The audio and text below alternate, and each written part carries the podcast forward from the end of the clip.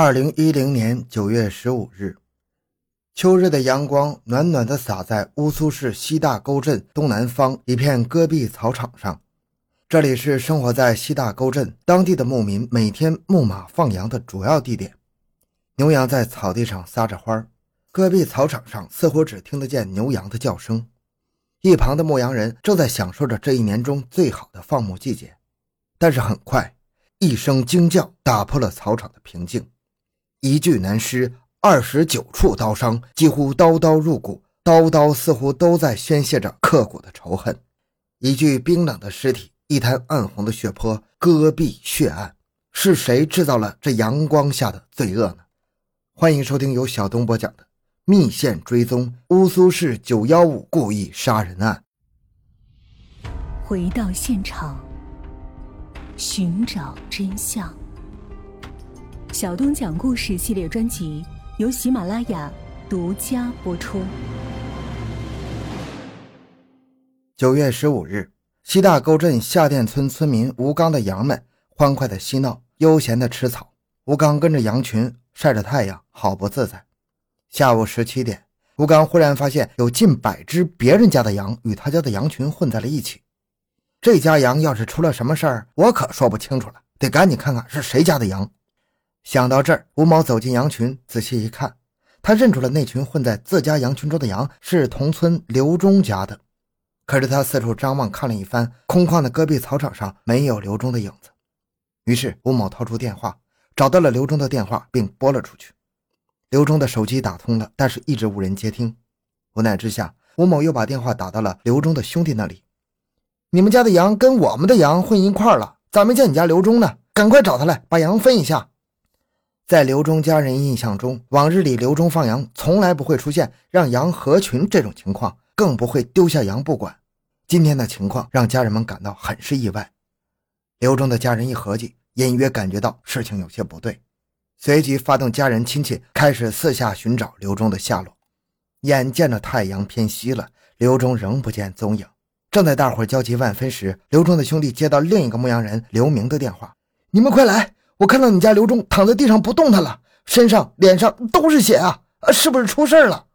已经因为久久找不到人而焦急万分的刘忠家人，听到这惊如霹雳的消息，顿时魂飞魄散，悲痛的眼泪夺眶而出。随着刘明指示的方向寻去，他们终于找到了刘忠，但是那已经是一具尸体了，一头北脚南仰卧着，脸上、脖子上、上身、外衣上全是鲜血，头部下方地面有一大片血泊已经凝固了。尸体南侧不远停放着刘忠牧羊时所骑的黑色雅马哈两轮摩托车。原本安静的草场此时激起了悲痛的哭声，看着眼睛紧闭不睁、身体冰冷的刘忠。他的家人们匆忙向乌苏市公安局报了案。乌苏市公安局接到了死者家属报警之后，迅速启动了命案侦破机制。多名领导得知案情后，立即赴一线进行指挥。乌苏市公安局抽调刑侦、经侦、国保及西大沟派出所精兵强将二十余人，组成了“九幺五”故意杀人案侦破专案组，全面开展现场勘查及调查走访工作。此时夜幕低垂，案发现场是一个戈壁草场。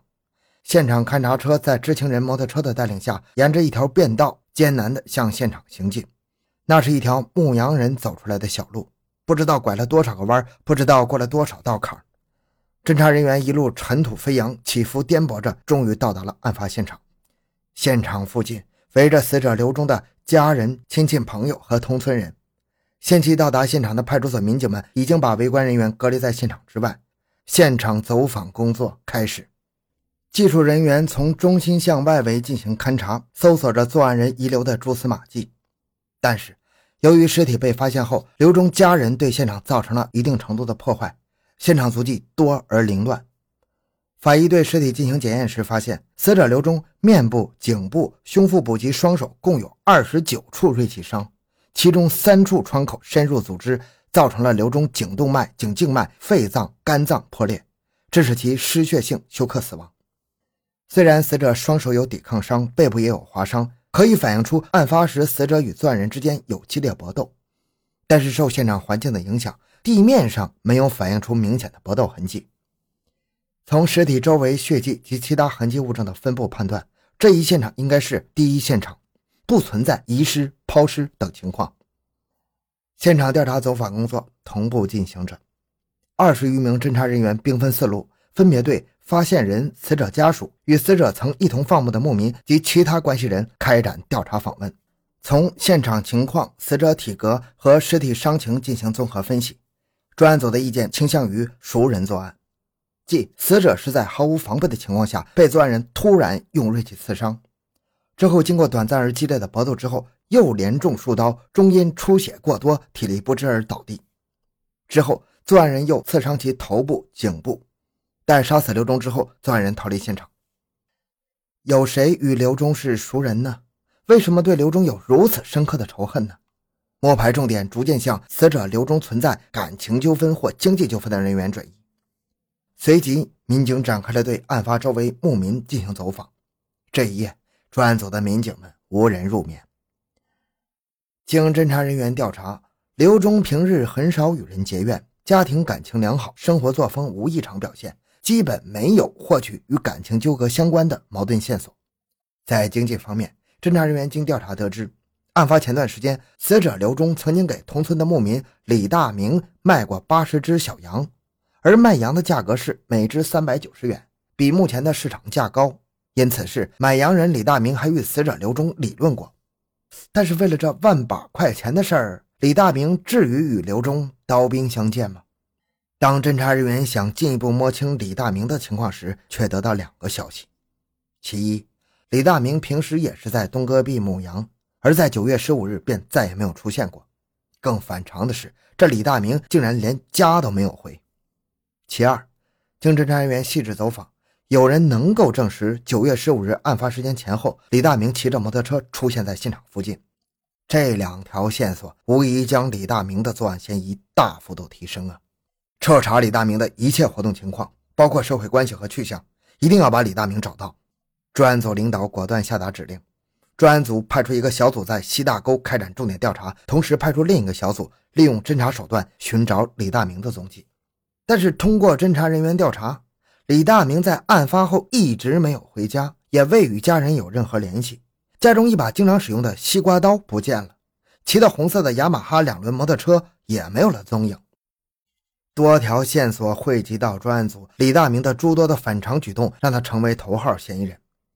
专案组判断，目前消失的嫌疑人李大明极有可能已经是畏罪潜逃了，而且可能是逃往昌吉的弟弟李某处。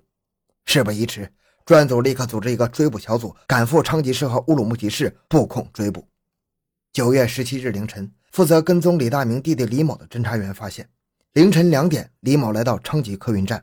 侦查员迅速跟踪，追捕小组早已经埋伏在昌吉车站，昌吉警方则在车站外围协助。一辆客车进站之后，缓缓停下，下车的人一个个从侦查员视线里经过，但是李某只是急切地张望，并没有向前移动。眼看着车上的人走完了，忽然李某快步走向客车，与刚下车的一名男子说话。犯罪嫌疑人李大明终于出现了。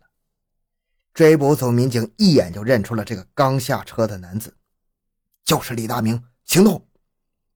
民警们悄无声息地来到了李大明周围，闪电般的将李大明按倒在地。犯罪嫌疑人李大明落网之后，当即供认了刘忠是其用刀所杀。问其缘由，犯罪嫌疑人李大明说：“我被刘忠兄弟给骗了，买他那么多羊还那么贵，我亏大了。问他要，他也不给。”犯罪嫌疑人李大明为此怀恨在心，十四号就准备杀他，但是当时在刘忠周围还有其他放羊的人，所以十五号才动的手。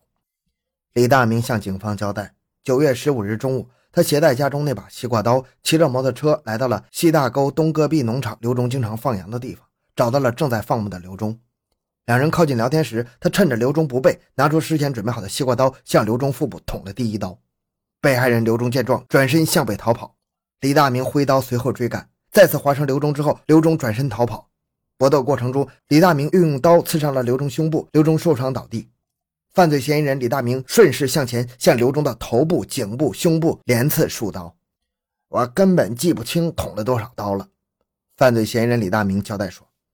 直到自己的双手已经疲惫，被害人刘忠也不动弹了，李大明这才匆忙起身，骑着摩托车逃离现场。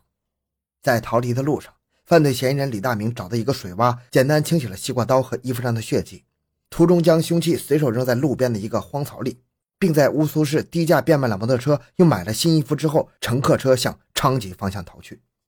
犯罪嫌疑人李大明自以为作案时无人目击，逃得快，逃得远，殊不知天网恢恢，疏而不漏啊！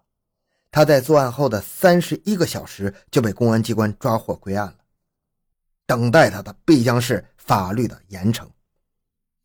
好，这个案子就讲到这里。小东的个人微信号六五七六二六六，感谢您的收听，咱们下期再见。